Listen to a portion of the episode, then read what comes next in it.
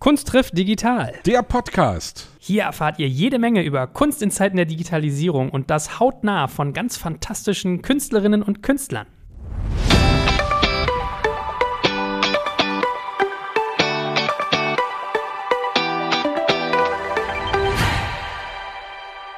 Mein Name ist Jörg Kaczmarek und wie immer an meiner Seite meine bessere Hälfte, wollte ich schon sagen. Da wird meine Frau Das ist aber gut, ja, das ja? finde ich echt gut. Moin, moin, grüß dich. Lieber Sebastian, schön, dass du da bist. Herzlich willkommen. Yeah. So, und heute geht's mal in eine ja, wie soll man das denn nennen? Es ist in so ein, so, ein, so ein Hybridwesen, was wir heute hier haben, nämlich einerseits Musik, andererseits Schauspiel und TV ganz viel. Sagt man eigentlich Jan Josef oder sagt man Jan nur zu dir? Wenn man streng wird und irgendwas Ernstes hat, dann sagt man Jan Josef. Ja, so, deine Mutter so. hat aber gesagt, Jan Josef, ja, lass dann das. wusste ich, dass es was Amtliches.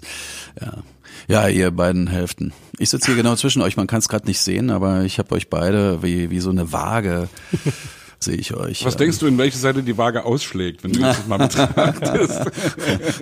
Ist das hier Stereo eigentlich? Also würde man hören, dass der, dass der Sebastian auf der rechten Seite sitzt von mir aus? Ja, das ist rein politisch. Okay. ja, Sebastian hat ehrlich gesagt immer JJ geschrieben in seinen SMS.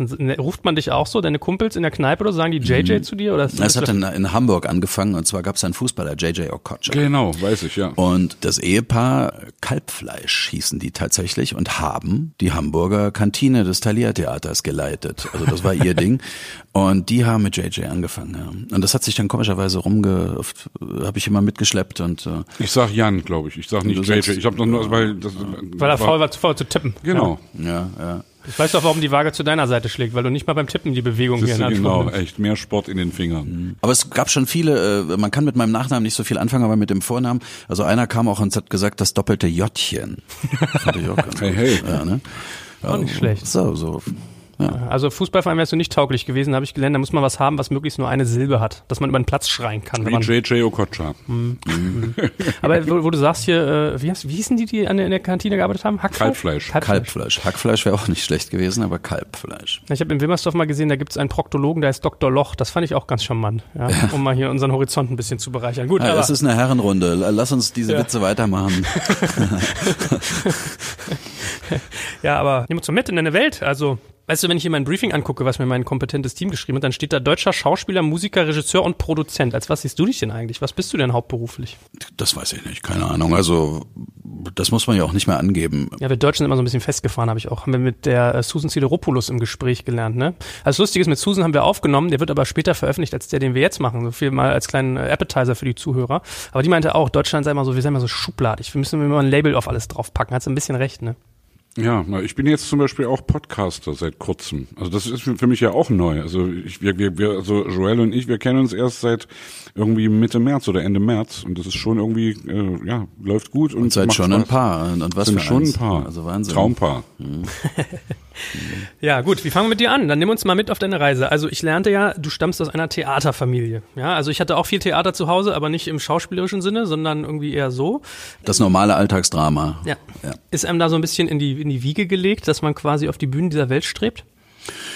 Ja, ich, ich weiß nicht genau, wie das mit Talenten ist und ich, ich denke, jeder Mensch ist irgendwie ausgestattet mit, mit Talenten. Viele kommen einfach aufgrund der Art, wie wir leben und groß werden, gar nicht dazu, das zu erkennen oder, oder sich da groß mit zu beschäftigen. Und bei mir ist es halt so gewesen, mein Talent hin, Talent her, das war halt meine Welt, in der ich groß geworden bin. Das war es, was ich kannte. Das war mein Kindergarten, das Theater meiner Eltern.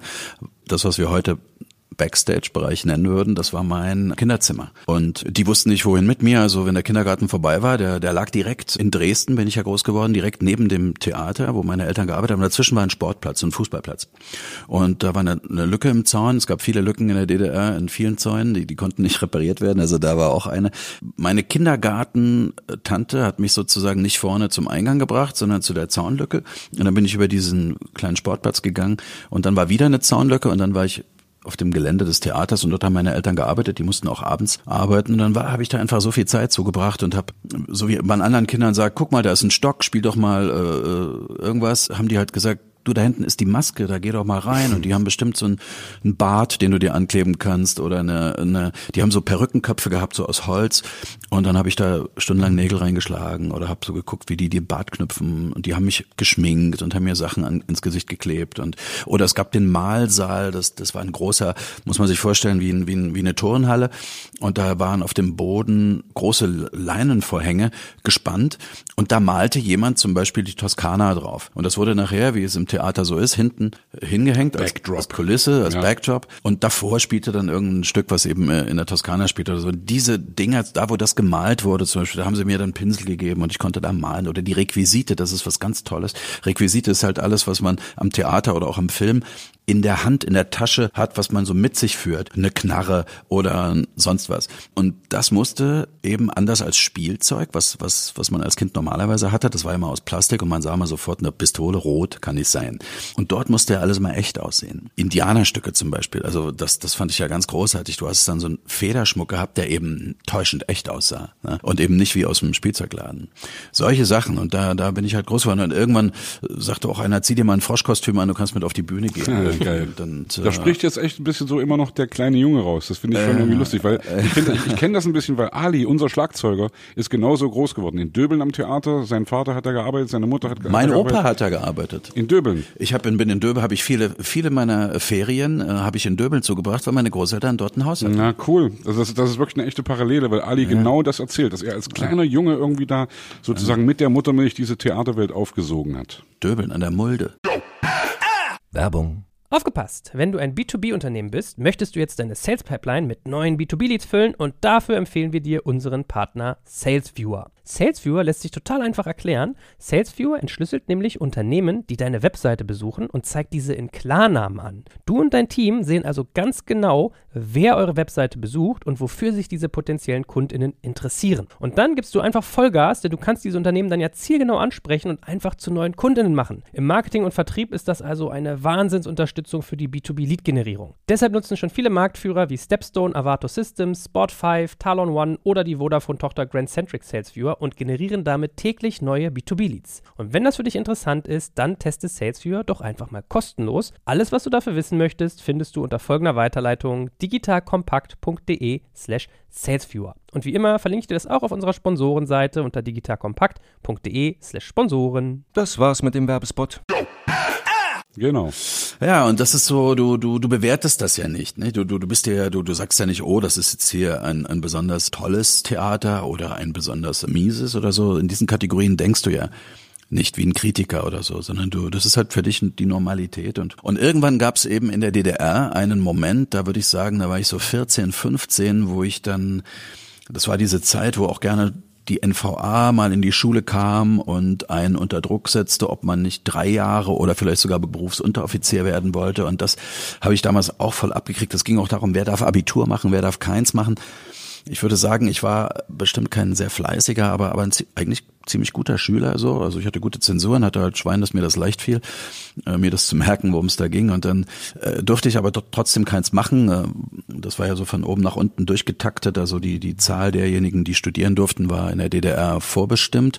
Und entsprechend äh, wurden die Abiturienten auch äh, limitiert. Und, und dann gab's immer erst die Arbeiter- und Bauernkinder so und, und, und, und das war ich halt nicht und dann hatte mir mir gesagt, das wird nichts. Und dann kam so ein Offizier, so ein Werbeoffizier in die in die Schule und äh, sagte eben äh, im Einzelgespräch dann, Jugendfreund, sag mal, willst du nicht mal später studieren, irgendwas hier? Und dann habe ich gesagt, ja, aber kann ich nicht, weil ich kein, äh, kein Abitur machen kann. Sagt er, na hör mal, willst du mich verarschen? Ist doch kein Problem. Kommst du zu uns zur Fahne, schön drei Jahre oder am besten gleich Berufsunteroffizier. Und dann regeln wir das schon mit dem Abitur. Kannst mir glauben, du wärst nicht der erste Idiot, den wir zum Akademiker machen. und solche, solche Gespräche. Und das war halt so, äh, nee, danke, daran bin ich nicht interessiert. Und dann wurde der auf einmal auch so eisig und sagte, ne, dass du hier mal keinen Fehler gemacht hast, Jugendfreund. Und man kriegte so vor die Nase gehangen als junger Erwachsener, jetzt äh, auf welcher Seite stehst du und was soll hier aus dir werden? Wir können den Daumen hoch oder den Daumen runter machen. Ne? Und das war so ein Gefühl, an das kann ich mich noch gut erinnern in der Zeit Pubertät, kurz danach, so 15, 16. Und dann dachte ich, was mache ich eigentlich tatsächlich? Was, was mache ich hier in dem Land? Wo kann ich einigermaßen glücklich werden, Ja. ohne mich so zu verbiegen? Und, und dann ist mir aufgefallen, dass die einzige Welt in meiner ganzen Kindheit und Jugend, in der ich wirklich jede Spinnerei und mit jedem Quatsch willkommen war, war das Theater. Und überall anderswo bin ich eher angeeckt. Ja, der Spinner wieder oder jetzt reiß dich mal zusammen und äh, kannst du dich nicht mal normal benehmen und solche Sachen. Und die einzige Welt, wo, wo ich, wo ich so das Gefühl hatte, so wie ich bin, bin ich gut, war tatsächlich das Theater. Und so hat's mich dann irgendwie automatisch dahin gezogen. Und dann habe ich gedacht, okay, hier, hier könnte ich mir vorstellen, zu arbeiten. Und dann, dann so kam es dann. Hm. Ich habe ja so eine ganz banale Frage, die ihr mir sogar beide beantworten könnt. Hm. Wie merkt man sich all diese Texte? Also vor allem, wenn man erst sagt, ich bin jetzt Theaterschauspieler, dann, ich meine, gut, irgendwann hat man es wahrscheinlich drin, weil man das Ding dann jeden Abend spielt oder so und das über drei, vier Wochen. Aber da würde ich manchmal einen Knoten im Kopf kriegen. Wie, wie gelingt dir das? Hast du da so Techniken oder fällt einem das so ein bisschen in die Wiege? Ist das Talent? Wie macht man das? Das ist eine ganz normale Übungsfrage. Ich glaube auch, es ist Training. Ja? Also äh, bei mir ist es ja noch ein bisschen was anderes, weil ich mir ja wirklich hauptsächlich meinen eigenen Scheiß merken muss, also die Sachen, die ich selbst geschrieben habe sozusagen. Und das ist ja dann wirklich, fällt mir leicht. Äh, aber natürlich auch Sachen, von denen ich wirklich Fan bin. Also wenn ich irgendwie, egal ob es jetzt alte Lindenberg-Texte sind oder auch ob es teilweise englische Texte sind, ich kann es natürlich, was ich als Kind gelernt habe, kann ich alles irgendwie auswendig. Und ich kann heute auch noch die Gedichte auswendig, die wir in der Schule gelernt haben. Was weiß ich, Osterspaziergang, irgendwie Erlkönig, Zauberlehrling, das, das, äh, Von vorne bis hinten? Also Osterspaziergang auf jeden Fall. Osterspaziergang habe ich jetzt gerade äh, zu, zu Ostern Ja, so ein 2020. Facebook-Video hast du doch gemacht, oder? Das habe ich auf Facebook gemacht, weil das fand ich sehr lustig, weil ich bin ja viel Fahrrad gefahren oder fahre zurzeit gerade viel Fahrrad und wenn du in Leipzig durch die Stadt gefahren bist, war da eben kein Mensch auf der Straße, ja, und habe ich mich da wirklich auf den Augustusplatz gestellt und habe da äh, den Osterspaziergang äh, rezitiert sozusagen. Und das kann ich wirklich noch und das ist immer noch irgendwie im Kopf. Zauberlehrling glaube ich auch. Aber ich meine, manchmal ist ja komisch, wie so ein Gehirn funktioniert. Also ich habe mal festgestellt, ich habe, glaube ich, bestimmt so 70, so eine Playlist mit 70 Herbert Grönemeyer Songs oder so. Und ich würde behaupten, ich kenne 60 oder sowas, kenne ich die Texte auswendig. Aber irgendwie auch nur, wenn ich sie höre. Wenn du mir jetzt die Melodie spielen würdest oder ich müsste es trocken singen, gelingt mir das zum Beispiel nicht. Deswegen habe ich da immer großen Respekt vor, wenn man da so völlig textsicher ist. Ich glaube wirklich, dass es am Ende auch eine Trainingsfrage ist. Du machst das eben und dein Gehirn kann das irgendwie. Das Einfachste an der Schauspielerei ist das Textlernen. Also, Ehrlich? Ja, das ist sozusagen, also wenn du das hast, hast du, geht's erst los überhaupt. Mhm. Was ist denn eigentlich die Fähigkeit, die man braucht als Schauspieler? Ich frage mich immer, wenn jetzt, wenn wir uns jetzt beide nebeneinander stellen und ein Profi guckt uns an, was sind so fünf Items, wo er sagt, okay, hier sehe ich sofort, das kann der JJ und der Joel kann das überhaupt nicht. Der liegt da, also was ist das? Ist das irgendwie Timing? Ist das Intonation? Ist das Körpersprache, Gesichtsausdrücke? Was, was sind so die, die magischen Elemente der Schauspielerei? Gesichtsausdruck, wir hatten mal eine Nachbarin, die hat gesagt, ey Mensch, Schauspieler, also äh, könnte ich nicht. Einen ganzen Tag so Fratzen schneiden. Tut, und hat sie gesagt, tut Ihnen dann abends nicht das Gesicht weh? Hat sie ganz ernsthaft gefragt, dass man so Schmerzen im Gesicht hat von den vielen, von den vielen Grimassen, die man macht. Äh, nee, also äh, ich glaube, alle guten Schauspieler haben eins gemeinsam, die haben ein großartiges Vorstellungsvermögen. Und darum geht's eigentlich, sich vorzustellen, die Situation, in der man gerade handelt, ist wirklich da. Und die Person Oder- bist wirklich du. Ja. Das ist, glaube ich, dieses. Das ist, eine, Vorst das ist eine, eine Vorstellungskraft. Und wir sitzen jetzt hier so mit Plexiglasscheiben dazwischen und so weiter, da, damit wir uns nicht anspucken und anatmen. Und trotzdem äh, würde man, jetzt stell dir vor, das wäre eine Kamera, kein Mikrofon oder so, also so ein Ding, was dich da anguckt. Und äh, du musst dir einfach trotz all dem vorstellen können, dass du in einem Kellerloch irgendwo sitzt und nicht raus kannst und seit drei Wochen hier eingesperrt bist oder was auch immer oder gerade dein Hamster gestorben ist oder oder sonst was. Und die alle Schauspieler oder das was so was man sehen kann, Leute, die sich das so gut vorstellen können, dass sie dann, egal wo und egal in welchem Umfeld, so handeln und sprechen und fühlen können, äh, als wäre es so. Das sind, die haben schon mal eine große Hürde genommen. Und der Rest ist dann, was du sagst, Timing oder so, das sind dann Erfahrungsdinge, auch Sachen, die man lernen kann. Aber es gibt auch Sachen, die man nicht lernen kann.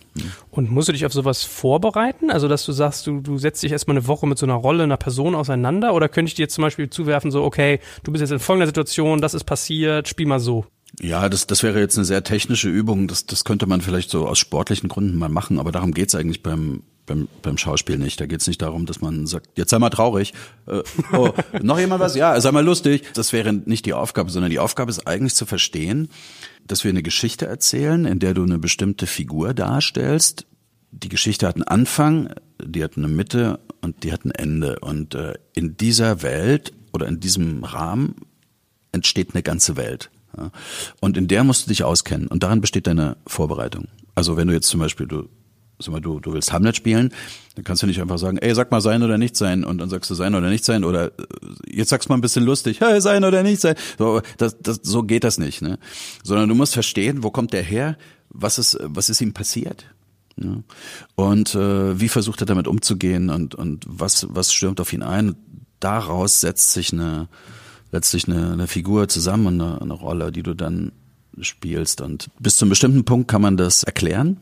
Und dann gibt es so einen Anteil, den kann man nicht erklären. Der, der ist dann einfach da oder nicht da und äh, der unterscheidet dann eben auch so eine da oder nicht da, das ist hier. Ja, genau. Und der unterscheidet dann am Ende eben auch, ob wir als Zuschauer sagen, boah, war das Hammer oder ja, ging so. Mhm.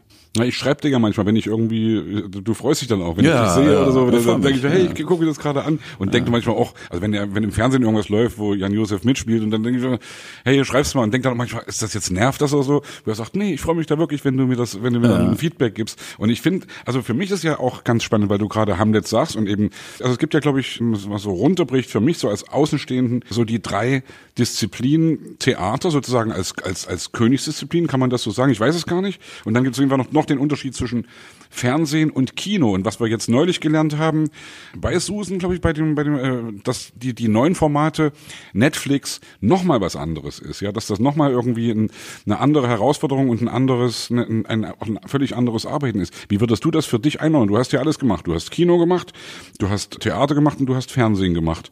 Was ist da für dich der Unterschied und was ist für dich die, was macht mehr Spaß? Oder ist äh, erstmal jetzt viele Fragen auf einmal auch der Unterschied, ob du eben vor einem Publikum bist oder ob du nur in Anführungsstrichen vor einer Kamera bist? Was ist da einfacher? Was macht mehr Spaß? Was ist irgendwie erfüllender?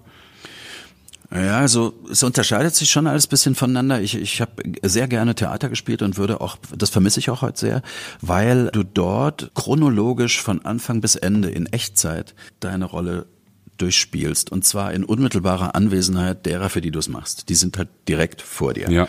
Und du kriegst sofort einen Lacher oder einen Seufzer oder einen Applaus oder oder die hören dir zu, hängen dir an Lippen oder oder fangen halt an zu quatschen, wenn du wenn du wenn du den Punkt verpasst hast. Mhm. Das alles kriegst du sofort und du machst die Reise von Start zum Ziel in Echtzeit und wenn es vorbei ist, ist es vorbei dann gibt es das nie wieder. So, das, das war halt, das haben nur, die einzigen Zeugen sind die Zuschauer und du selbst mhm. und, und, und das hat was.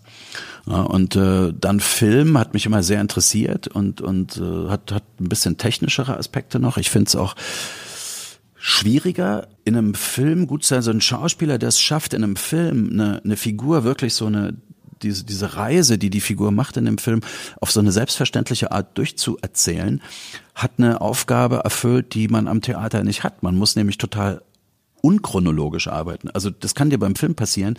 Dein erster Drehtag ist die letzte Szene hm. und hm. der zweite Drehtag ist die Szene aus der Mitte. Und der letzte Drehtag ist die allererste Szene im Film. Das heißt, hm. du musst dir, du musst dir noch besser vorstellen können, wo in der Geschichte du gerade bist, damit du nach, damit es nachher zusammengeschnitten aussieht, als wäre es ganz selbstverständlich in der mhm. Reihenfolge entstanden. Diesen, diesen Transfer musst du am Theater nicht machen. Äh, trotzdem hast du beim Film natürlich andere Möglichkeiten. Im Theater sitzt in der zwölften Reihe und, und, und wenn er da vorne nuschelt, verstehst du nichts oder du siehst auch nicht diese kleinen Regungen im Gesicht, die, die siehst du natürlich in der, in der, in der Kamera und, und deswegen ist die, die Art zu spielen anders als am Theater. Aber nach vielen Jahren Drehen war ich sehr froh, dass die Musik wieder in mein Leben zurückgekommen ist. Und ich muss sagen, ich, ich liebe eigentlich die, die Arbeit im Studio. Ja, das ist okay. Ich finde es toll, Songs zu schreiben und die dann auch aufzunehmen und sowas. Aber das ist, ich freue mich dann eigentlich immer schon aufs Live-Spielen. Mhm.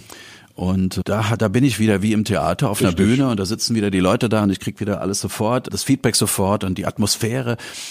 Und als Zuschauer, das wollte ich jetzt nochmal sagen in dem Zusammenhang, ist man eben nicht so ein passives Klümpchen äh, Eiweiß, was da unten rumsitzt und, und, und irgendwas über sich ergehen lässt, sondern das weiß man manchmal gar nicht als Zuschauer oder als Publikum, dass man selbst einen Teil unfassbaren Anteil ja. hat am Gelingen des Abends.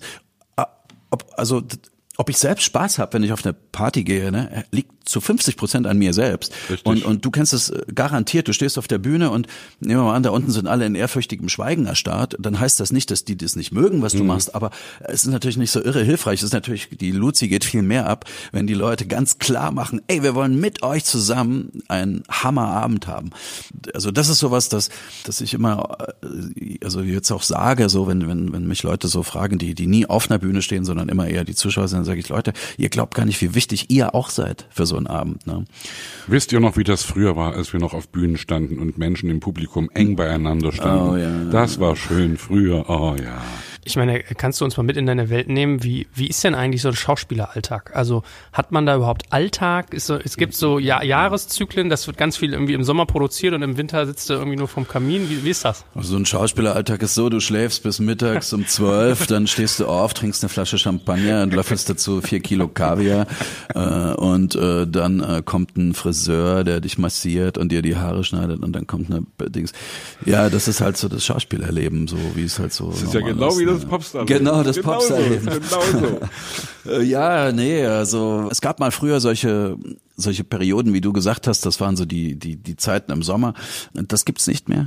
Es wird sehr viel gearbeitet, es wurde sehr viel gearbeitet. Es, es war kaum noch möglich, Teams zu finden, die die einen Film herstellen können, weil alle waren beschäftigt. Das kommt durch die unter anderem auch die Streamingdienste, von denen du vorhin geredet hast, die natürlich plötzlich so ein Auftragsvolumen. Also Arbeit war genug da, so dass man sich fast manchmal fragen muss, ist das überhaupt alles auch wirklich wert gedreht zu werden oder ist hier möglicherweise auch der Anteil an Scheiße ordentlich in die in die in die Höhe gegangen? Wie läuft denn das bei dir? Wonach entscheidest du denn, was du machst?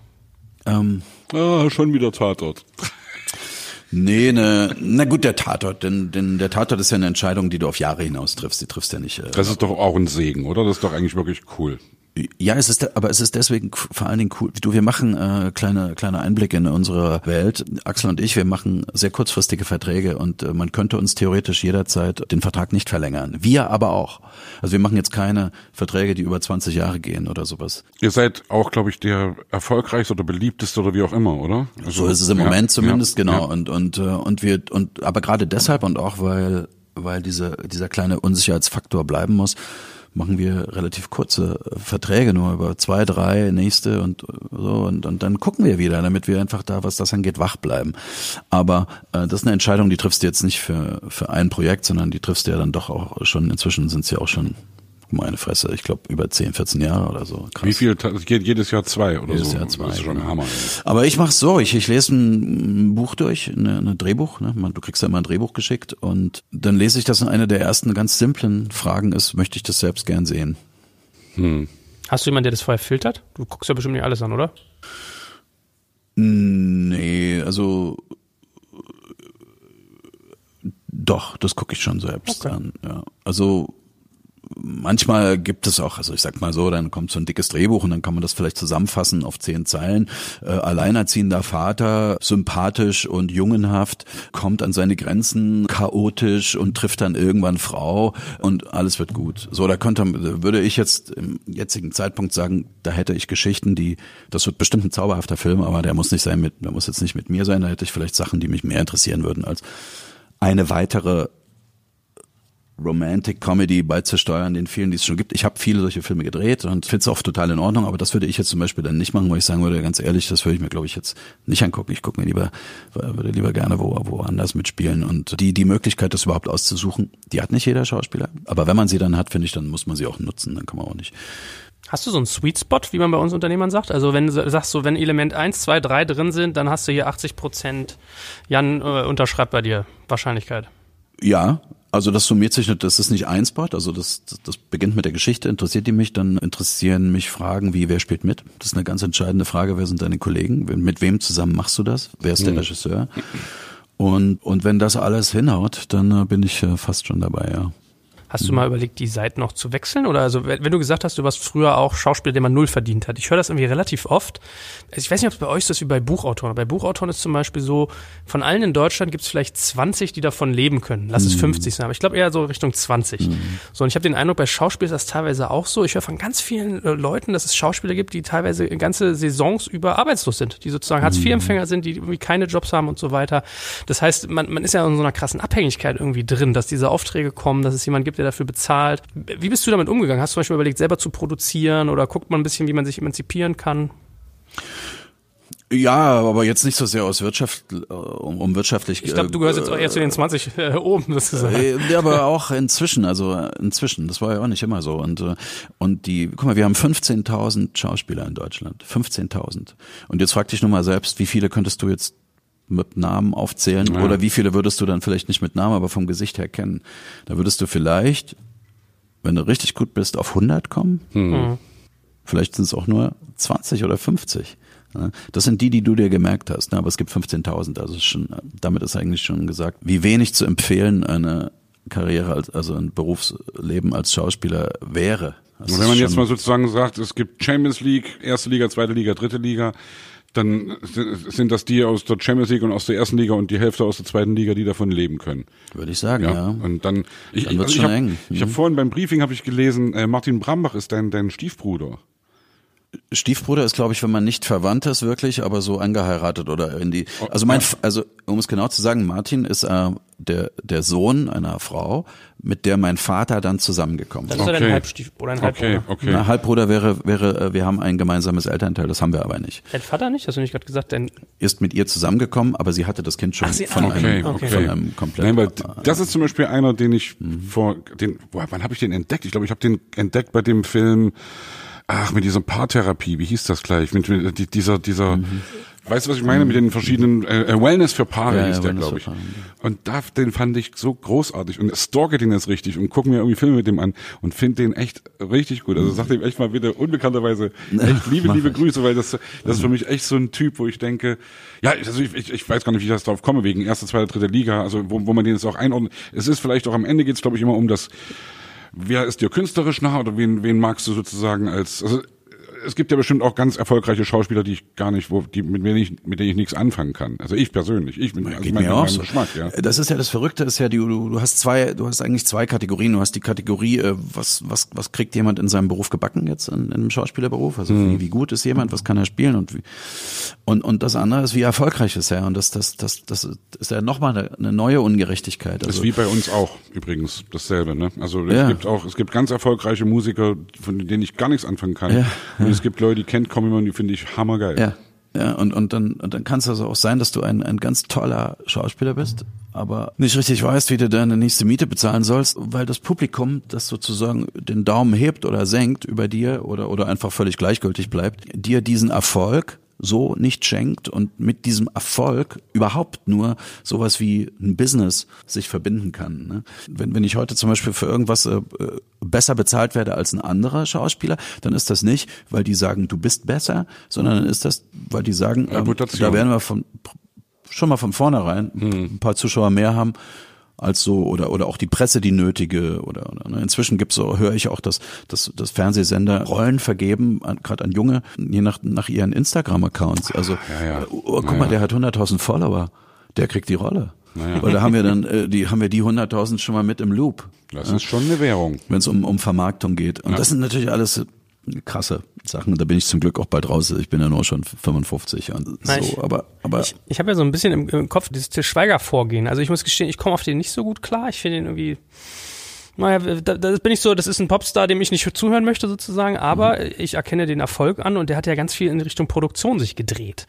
Ja, also ich meine, sein einer Film wird jetzt, glaube ich, mit Michael Douglas auch verfilmt, nochmal hier, der, das Honig im, im Kopf, oder wurde schon? Ich weiß gar nicht nee, genau. der, der, der, der, das war mal eine Idee, das mit Michael Douglas zu verfilmen. Der ist dann aber nicht dabei geblieben und das wurde schon verfilmt mit Nick Nolte. Ah, Okay, Ah, gut. ja.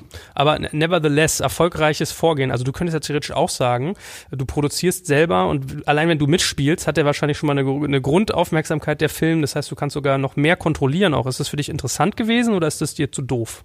Nee, das ist interessant. Das ist ja auch, was ich mache. Also ich sitze jetzt gerade in den Vorbereitungen für ein Projekt. Da geht es um eine Geschichte, die mich immer schon fasziniert hat, und zwar betrifft die Honecker. Und als Honecker gestürzt wurde, kam er ja erstmal ins Krankenhaus, weil er eine Nierenkrebsoperation hatte und danach war er einen Tag im Knast. Das, es lief, es lief, äh, liefen ja Ermittlungen gegen ihn und dann wurde er wegen, wegen dieser Haftunfähigkeit entlassen und lebte bei einem Pfarrer im Norden von Berlin in einem kleinen Häuschen als Privatgast in den Kinderzimmern mit seiner Frau. Also ich meine, was für einen krasseren Kontrast kann es geben. Und das ist eine wahre Geschichte, die hat wirklich stattgefunden.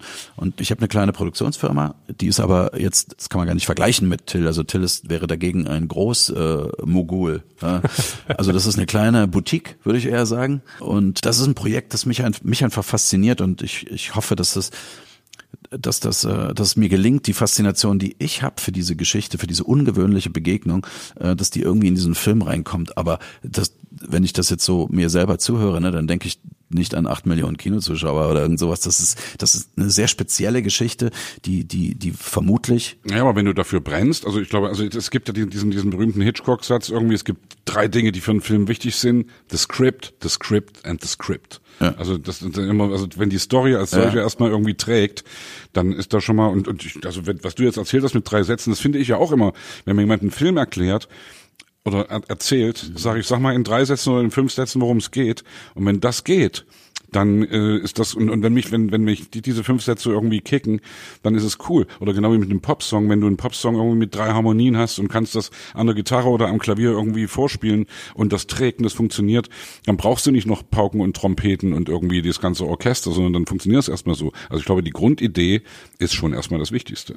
Ja, die ist wichtig und dann nach, natürlich noch viele andere Fragen, wie man wie macht man es dann? Also, ja, professionell muss natürlich sein, logisch, aber ja. Aber ich, was du sagst, das finde ich auch interessant, aber Weniger aus äh, wirtschaftlichen Gründen, weil da ist es eher schwierig. Also sagen wir mal, wenn ich jetzt einfach nur als Schauspieler einen Film nach dem anderen drehen würde, würde ich wahrscheinlich wirtschaftlich am besten dastehen. Also das andere kostet eine Menge Zeit, eine Menge Nerven und bringt das mal gar nichts. Aber, aber Selbstverwirklichung, dachte ich ja auch, ne? Ja, ja, eben. Und, und da haben wir wieder bei dem Konzept von glücklich sein. Was, was macht mich froh? Ne? Mhm. Und das macht mich einfach froh mit, mit Leuten, die ich mag und äh, die meine, die dann, die ich anstecken kann oder die meine Idee sofort teilen, ohne dass ich sie anstecken muss oder so zusammen sowas zu basteln und kreativ zu sein. Das ist eine, einfach eine, eine tolle Sache. Und ich glaube, wenn, wenn das gut läuft, und man es nicht verkackt, dann kann auch was, was Gutes bei rauskommen, was dann anderen Leuten auch Freude macht. Und dann vor allem hast du selbst auch den Rückenwind. Das denk, glaube ich ja dann, wenn du, also dieser alte Robbie Williams Satz, sing when you're winning, also dass du sozusagen, wenn du erfolgreich bist, dass du dann irgendwie nochmal dermaßen Schub kriegst und auch irgendwie ein Selbstbewusstsein oder ein, und dadurch eben auch, äh, ja, noch kreativer und noch sprühender und noch, mhm gut aussehender, wohlriechender und sonst was wirst, dass jeder dir zu Füßen liegt, weil er sagt, ey, der lieferst, der ist ja echt ein cooler Scheißer. Naja, das wird wahrscheinlich nie passieren. Dazu, dazu gibt's zu viele äh, Geschmäcker und Meinungen. Das ist ja auch gut so. Also ich finde das auch völlig in Ordnung so. Ich, ich liege auch nicht allem zu Füßen, was, was in, in sich gut ist. Ne? Also Till zum Beispiel ist jemand, der hat damals, das war seine erste Produktion, Knocking on Heaven's Door, die älteren Zuhörer werden sich vielleicht noch ja. erinnern. Das war seine erste Filmproduktion als Produzent. Da habt ihr zusammen gespielt. Genau, da haben wir ja. zusammen gespielt, er hat's produziert und, und, und wir waren. Schräges Drehbuch. Barefoot Films war das, glaube ich, damals, ne? Barefoot, ja. Und wir waren damals, muss man sagen, wirklich jeden Morgen von früh bis in die Nacht zusammen. Und, und, und diese, diese Energie, die entsteht, wenn Leute was zusammen machen, wo sie sagen, geil, geil, geil. Ja, und so. Die ist einfach eine, eine Kraft, die, die kann man nicht kaufen für Geld. Die gibt's, es ist scheißegal, wie viel Geld, wie viel Geld dir jemand gibt. Also, und das, das macht doch, der, der Film hat auch nicht viel gekostet. Und es war nicht so comfy, das Ganze drumherum. Also gab's nichts mit goldenen Wasserhähnen und so. Es war halt, aber einfach die Arbeit hat hm. froh gemacht, das, das Ding durchzuziehen und ähm, auch dieses Monopol so ein bisschen anzuknacken. Guck mal, wenn du so als junger Schauspieler da bist und sagst, ey, wir machen jetzt was, das macht der Eichinger sonst, weißt du, die ganz großen Produzenten mhm. haben. Und, und auf einmal kommt jemand und sagt, ey, wir geben euch zweieinhalb, drei Millionen. Boah, ist eine Menge Geld. Könnt ihr ausgeben für euren Film. Das war irre. Und mit diesem Gefühl, also das habe ich, ich spüre es heute noch, sind wir alle losmarschiert damals. Moritz bleibt treu und, und, und äh, alle, die da dabei waren und, und, und Till hat es wahrscheinlich am konsequentesten und am linearsten dahin geführt zu sagen, ich mache große, kommerziell erfolgreiche Kinofilme, äh, die ich selbst auch mag. Und das ist nämlich, das, das, das, das unterschätzt man manchmal bei Till. Der liebt das wirklich, was er macht. Und der findet das auch nicht platt oder doof oder, oder so und macht es trotzdem. So, so wie vielleicht ein Geschäftsmann das machen würde, der sagt, ich muss die Scheiße ja nicht selber kaufen, äh, Hauptsache die anderen kaufen sie, sondern der macht das wirklich mit seinem Herzblut. Und ich bin da fest, fest von überzeugt, dass das auch nur so wirklich, ja, also am Ende, ich, weiß, ich, ich glaube auch, dass Dieter Bohlen seinen Scheiß mag. Ja, das glaube ich. Also ich meine, Scheiß ist nicht abwertend. Ja, ja, Ja, es gibt es, es, es gibt Geschmack. Es, also wie, wie gesagt, aber ich glaube, dass der auch davon überzeugt ist, dass er irgendwie der Mozart des 21. Jahrhunderts ist oder des 20. Jahrhunderts. Also wie auch immer, das äh, möchte ich ihm auch überhaupt nicht absprechen. Und ich finde es auch total überheblich. Der sitzt Äh, bald auch hier, warte mal ab. Der sitzt bald auch hier. Oh ja, und dann kriegen wir es aber ab. Äh. Nein, man darf sich da nicht, finde ich, echt drüber erheben. Das finde ich immer irgendwie so ätzend, wenn man dann so, so wissend irgendwie sagt, na ja, ist ja irgendwie auch so ein Dreck, den der da macht und damit verdient er viel Geld. Nee, ich glaube, dass der Deswegen, steht. deswegen habe ich mit dem zum Beispiel gar nicht so ein Problem. Auf mich wirkt ja manchmal so die, die Medienperson, die, wie man ihn in, der Me- in den Medien wahrnimmt, von der ich mir relativ sicher bin, dass sie nicht immer konsequent mit seiner echten übereinstimmt, die wirkt manchmal so unsympathisch, so, so, Mhm. so, so mackerhaft. Und er ist so ein bisschen für mich wie Clint Eastwood, der spielt eigentlich immer sich selber. Also gefühlt äh, wirkt jede Rolle auf mich ähnlich. So.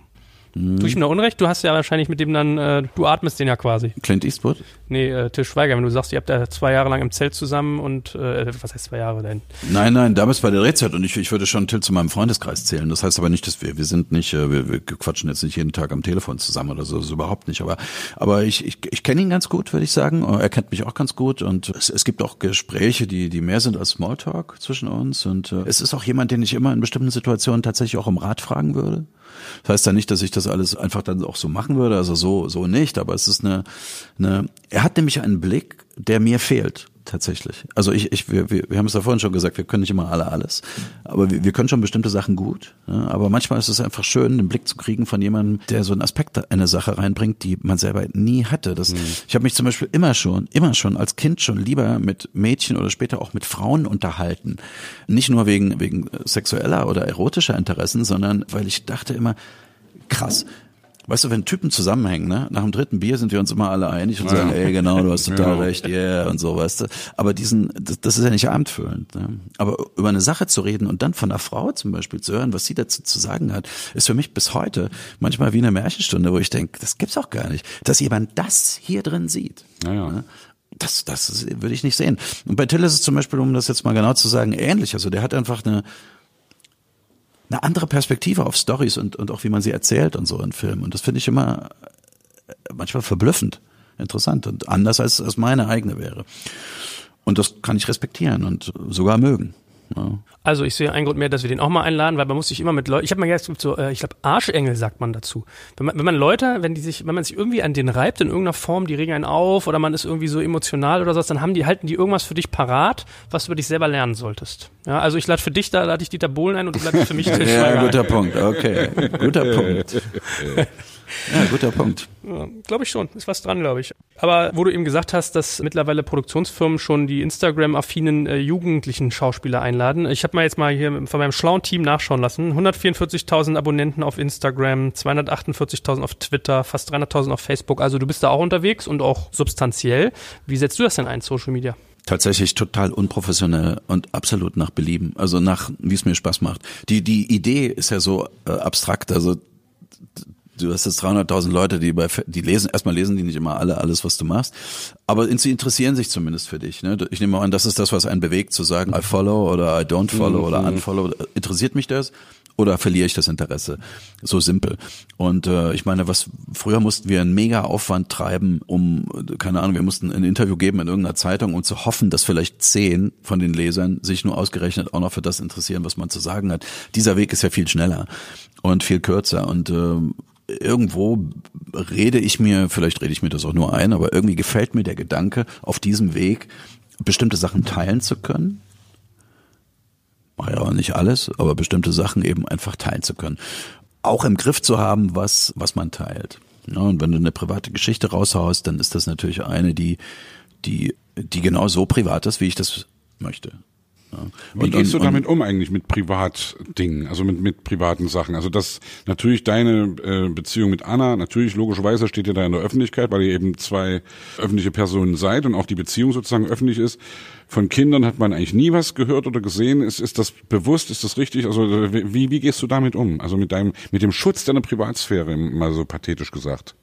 Also am liebsten will ich das, was alle wollen, äh, selber entscheiden, was nach draußen geht und was nicht nach draußen geht. Und dann gibt es äh, Medien, die, die deren Geschäftsmodell ist, auf Spekulationen hin, ich sag mal, diese ganze Yellow Press, die, die irgendeinen Scheiß, also jetzt habe ich wieder was gelesen, auf der, da steht vorne drauf, riskiert er für sie seine Ehe und dann ist ein Foto von mir und Katharina Witt drauf. Also das ist, wo du so denkst, okay Leute, also wo, wovon träumt ihr eigentlich nachts? Also das ist, das ist einfach eine extrem abgeschmackte, meiner Meinung nach miese Art und Weise, sein Geld zu verdienen. Ja, sage ich jetzt einfach hier mal so, aber ansonsten Ja, ich bin froh, dass die, dass die Yellow Press nichts von unserer Affäre weiß. Ja. da, da bin ich echt dankbar. Ja, aber das bleibt jetzt ja hier auch unter, unter uns in diesem Raum. Uns hört ja hier keiner zu. Naja, aber weißt du, weißt du so, so Leute, die, die, die verdienen äh, erhebliches Geld mit, äh, mit, mit, eigentlich mit Fake. News. Das ist, das ist einfach herbeigefälschtes Zeug, was, was dazu dient, Anzeigen zu verkaufen. Das ist das Geschäftsmodell dieser Mhm. ganzen Billo-Zeitung ist, weil keiner ein Anzeigenheft kaufen würde, kaufen Sie dies, kaufen Sie das, müssen Sie zwischendrin so Stories bringen, die die andere dazu bringen, diese Zeitung zu kaufen. Das ist das ganze Ding. Ne? Da, da ist weder irgend, das ist keine, hat keine journalistische Qualität, das hat nichts. Ne? Ist nur bunt und und und und, und schreit nach Gossip. So nach, nach das ist so das eine. Und äh, dagegen ähm, gehe ich immer regelmäßig auch vor, wenn es geht. Juristisch. Einfach nur, ja. Und Muss zwar nicht, nicht, ich, ja, nicht, nicht, weil, weil, weil, ja, weil ich, weil ich einfach denke, die sollen wissen, dass dass man sich das so nicht bieten lässt. Ne? Aber es ist auch nervenaufreibend und irgendwie auch am Ende ätzend. Aber die Kinder versuchen wir da auszuhalten. Manchmal schnappen die sich dann die Insta, das gab es auch schon, da wurde dann von meiner Tochter, da war die 15 oder so, wurde irgend so ein Bikini-Foto, was sie gemacht hat, aus dem Urlaub, das wurde dann hergenommen und dann unter der Überschrift, oh, äh, reift hier eine kleine Lolita heran und was sagt denn der Vater dazu? Also sowas finde ich einfach so ekelhaft. Also da, da geht mir echt das Messer in die Tasche auf und ähm, in der Tasche auf und sowas, sowas finde ich abscheulich. Und dann denke ich an die armen Menschen, die sowas kaufen müssen. Also viele sagen, ach Herr Liefers, regen sich doch nicht so auf, das nimmt doch gar keiner ernst, das ist doch nur Pipifax, das, damit wischt man sich einen Arsch und das war's. Und, aber es hat kurz mal was ein netter Zeitvertreib. Ja, vielleicht ist es so. Ja. Ja, aber wir, also ich sage mal so, ich ertappe mich manchmal auch selbst dabei, wenn ich irgendwo eine Gala rumliegen sehe, zack, dann atme ich die auch ein und dann blättere ich die durch und weiß dann wieder kurz mal Bescheid über äh, diese, diese ganze Szenerie. Ja. Aber Gala ist ja noch ein bisschen was anderes. das ist was sagen, anderes ja natürlich, ja. Das ist so. natürlich wirklich, ja, ja. Also das ist sowas da, das ist so eine Art von Privatheit, die gar keine ist. Das ist im Grunde genommen totale Lügengeschichte, eine Lügengeschichte an der anderen, die dann so tut, als wäre sie privat. Und ansonsten, ja, wir versuchen das den Kindern. Die Große wird ja nun 18, dann kann sie selbst entscheiden. Die spielt ja auch schon in Filmen mit, also mal gucken, was da draus wird. Kannst du- Irgendwann. kannst du eigentlich mit- auch selbst. Mit deinen Aktivitäten auf Social Media auch richtig Knatter machen? Also kommen da irgendwie Firmen auf dich zu, sowas wie äh, Toyota hast du ja Werbung gemacht, Ferrero. Kommen die und sagen, äh, Herr Liefers, machen Sie mal eine Story oder wollen wir da mal was zusammen machen? Oder ist das, bist du da nicht der Typ für? Äh, Gab es schon, die Leute melden sich und da gibt's ja dann noch spezielle Agenturen und so, die, die einem sowas nahelegen. Äh, Habe ich noch nie gemacht. Und ähm, Weil du es nicht auch, willst? auch oder? Werbung selbst oder so. Ich, ich bin, bin was das angeht, vielleicht altmodisch. Also das ist natürlich schon immer auch, auch, auch ein ganz schönes Zubrot so. Ist immer, das wird ja auch bezahlt und trotzdem war mir immer irgendwie, ich hätte es immer doof gefunden, irgendwas zu bewerben, wo, wo ich selber sage, oh Gott, das kommt mir nicht ins Haus oder so. Ne? So irgendwie muss das schon immer stimmen. Ich dachte, mit Schokolade kann man eigentlich nie was falsch machen und das ist doch eine feine Sache. Und dann und und die Hybridtechnologie von Toyota damals fand ich äh, innovativ. Das war da ging es um Energieersparnis und vielleicht eine modernere Art von Verbrennungsmotor irgendwie oder den Motor dann mal zu ersetzen durch irgendwas Schlaueres. Die haben ja auch, das fand ich auch toll, das Wasserstoffauto gebaut, das erste richtige, stammt auch von Toyota. Und äh, das ist natürlich für mich so interessant, bin jetzt nicht so ein Technikfreak, aber interessiere mich schon dafür, was, was wir für eine Umwelt hinterlassen, wenn wir hier vom Planeten abdanken werden, in, wie hast du gesagt, 45 Jahren oder so. Ja, man weiß es. Man Und- hoffe, ich und, hoffe, ich ähm, hoffe. Äh, Und, und das 35, ist sowas und ähm, versuche ich so in Einklang zu bringen mit mir. Insofern, auch wenn du jetzt meine Facebook, Instagram-Accounts, Twitter-Dings anguckst, wirst du ziemlich ungefiltert. Das, das mache ich alles selbst. Es gibt niemanden, der das für mich macht. Engagest du denn mit deiner Community, wie man so neudeutsch sagt? Also gehst du mit denen in Dialog, schreibst du Kommentare, diskutierst du mit denen oder ist es für dich so ein Absetzerkanal? Das, das geht deswegen nicht, weil es, äh, weil äh, äh, oh, ich mache es manchmal tatsächlich, habe ich auch schon gemacht, auch schon lange, äh, ging ewig hin und her. Am Aber nur Ende- wenn du betrunken bist. Also, Äh, nee, besser nicht, lieber nicht. Also das, das, das ist so, das funktioniert also bei mir echt gar nicht. total gefährlich. Ja, Ja, ganz gefährlich. Nee, aber aber ähm, mache ich manchmal. Meistens geht's aus Zeitgründen. Das kannst du kannst du einfach nicht machen. Kannst du einfach nicht mit. Sagen wir, du hast ja schon ein Problem, wenn es nur machst irgendein Live auf Instagram, erzählst irgendwas und dann will sich jemand dazuschalten und dann sagst du, okay, meine Güte, hier hören gerade 600 Leute zu, die kann ich jetzt nicht alle dazuschalten, das geht Mhm. gar nicht. Und äh, so, aber in kleinem Umfang, wenn es geht, mache ich das auch. Also ich, ich betrachte auch Leute, die, die, ich sag mal, ich sag jetzt mal das Wort Fan, Fans, nicht als, äh, also ich habe da keine Phobie oder so. Oh Gott, oh Gott, wer sind diese Leute oder sowas? Ja. Ich, ich, ich finde das toll, dass die meinem Kram zugucken und äh, ja. Manchmal begegnet man hier auf der Straße, auch vorhin hier in dem Café neben uns, äh, so eine Frau, ach Mensch und so, das macht man halt einen kleinen Plausch und Komm, das ist doch angenehm. Ich finde, ich finde Ja, das auch immer so ja. ätzend, wenn sich Leute so drüber aufregen, dass sie so prominent sind und angesprochen werden. Am Ende, hey, komm, ist doch echt. Die Ich Leute kann mir nur vorstellen, dass es auch unangenehme Momente dabei gibt, oder? Habt ihr das nicht auch? Also ich, ich habe zum Beispiel gehabt, ich bin ja wirklich Billow bekannt. Ich bin ja so ein Wirtschaftsfuzzi. Das heißt, mich kennen eigentlich nur so Startup-Unternehmer. Mhm. Dann treffe ich Leute auf der Straße, die mir sagen, sie sehen mich mit meinem Sohn in die Kita gehen und wo, wo die Kita ist. Oder ich hatte mal jemanden gehabt, der hat mir bei Facebook zum Geburtstag meines Sohnes gratuliert, den ich überhaupt nicht richtig kannte. Mhm. Wo du denkst du, woher Das weißt ist spooky dann. Ja? Das finde ich dann auch nicht schön. Also wie gesagt, sobald es um, um, um private, familiäre Dinge geht, finde ich auch, bin, ich da ganz allergisch. Aber also mir begegnen die Leute echt respektvoll. Also es gab, es gab auch irgendwie Scheiß. Also es gibt auch irgendwelche, also ich weiß noch, dass ich einmal in Leipzig irgendwie an der Ampel stand und neben mir hielt ein Auto an und da saß irgendwie so ein echt offen Rechtsradikaler drin, der so dass das so eine Pistole formte mit der Hand und irgendwie in meine Richtung schoss und irgendwie so, wo ich auch gedacht habe, ups, ey, ist ja auch echt scheiße. Aber hey, also das, also das ist so selten, dass sowas passiert. Also eigentlich ist immer extrem respektvoll und freundlich und schön. Unangenehm wird's eigentlich immer nur, wenn zu viel Alkohol im Spiel war. Also ich, ich bin einmal mit Axel zusammen in Köln in eine Karnevalsgesellschaft geraten, die da auf der Straße, äh, da, dann ist äh, vorbei. also dann ist vorbei und dann so schnell kannst du gar nicht trinken, äh, um das aufzuholen, was, was die da und dann kriegst du irgendeine schon halb bewusstlose Frau in die Hand geschoben und dann werden Fotos gemacht und äh, guck mal, da, die ist doch der You-Putti oder und und dann geht's auch hier Hand ins Gesicht und Arm um die Schulter Ja, ja, und, und dann ja, wird ja. geküsst und Dings und das ist dann da würde ich dann sagen, okay, Stopp, stopp. So, und, und es gibt auch manche Leute, die einfach so übergriffig sind. Aber das ist dann eigentlich mehr eine Charakterfrage. So, es gibt einfach Leute, die sind so, die denken, äh, weil sie da jetzt sind, äh, musst du, bist du irgendwie wie so ein Zootier, äh, kannst du gefüttert und gestreichelt werden. Das Man geht da, es gibt, glaube ich, unterschiedliche Leute, wie sie unterschiedlich miteinander umgehen. Also Ja, wenn, wenn, wenn ich mit Udo Lindenberg unterwegs bin, dann die Leute, die knallen ihm alle die Hand auf die Schulter und so, äh, Udo, und der, der mag das auch. Und Die reden auch schon mit ihm so, oder was? Ja, Ja, Udo, äh, Udo, Udo, schon die Physiognomie ist oft genauso. Aber dann gibt's eben auch Leute wie, was weiß ich, äh, äh, Dietmar Bär, den wir jetzt auch zu Gast haben werden irgendwann. Ja. Ich war mit ihm mal bei beim BVB, beim Spiel, irgendwie auf seinem äh, Stammplatz sozusagen im Stadion.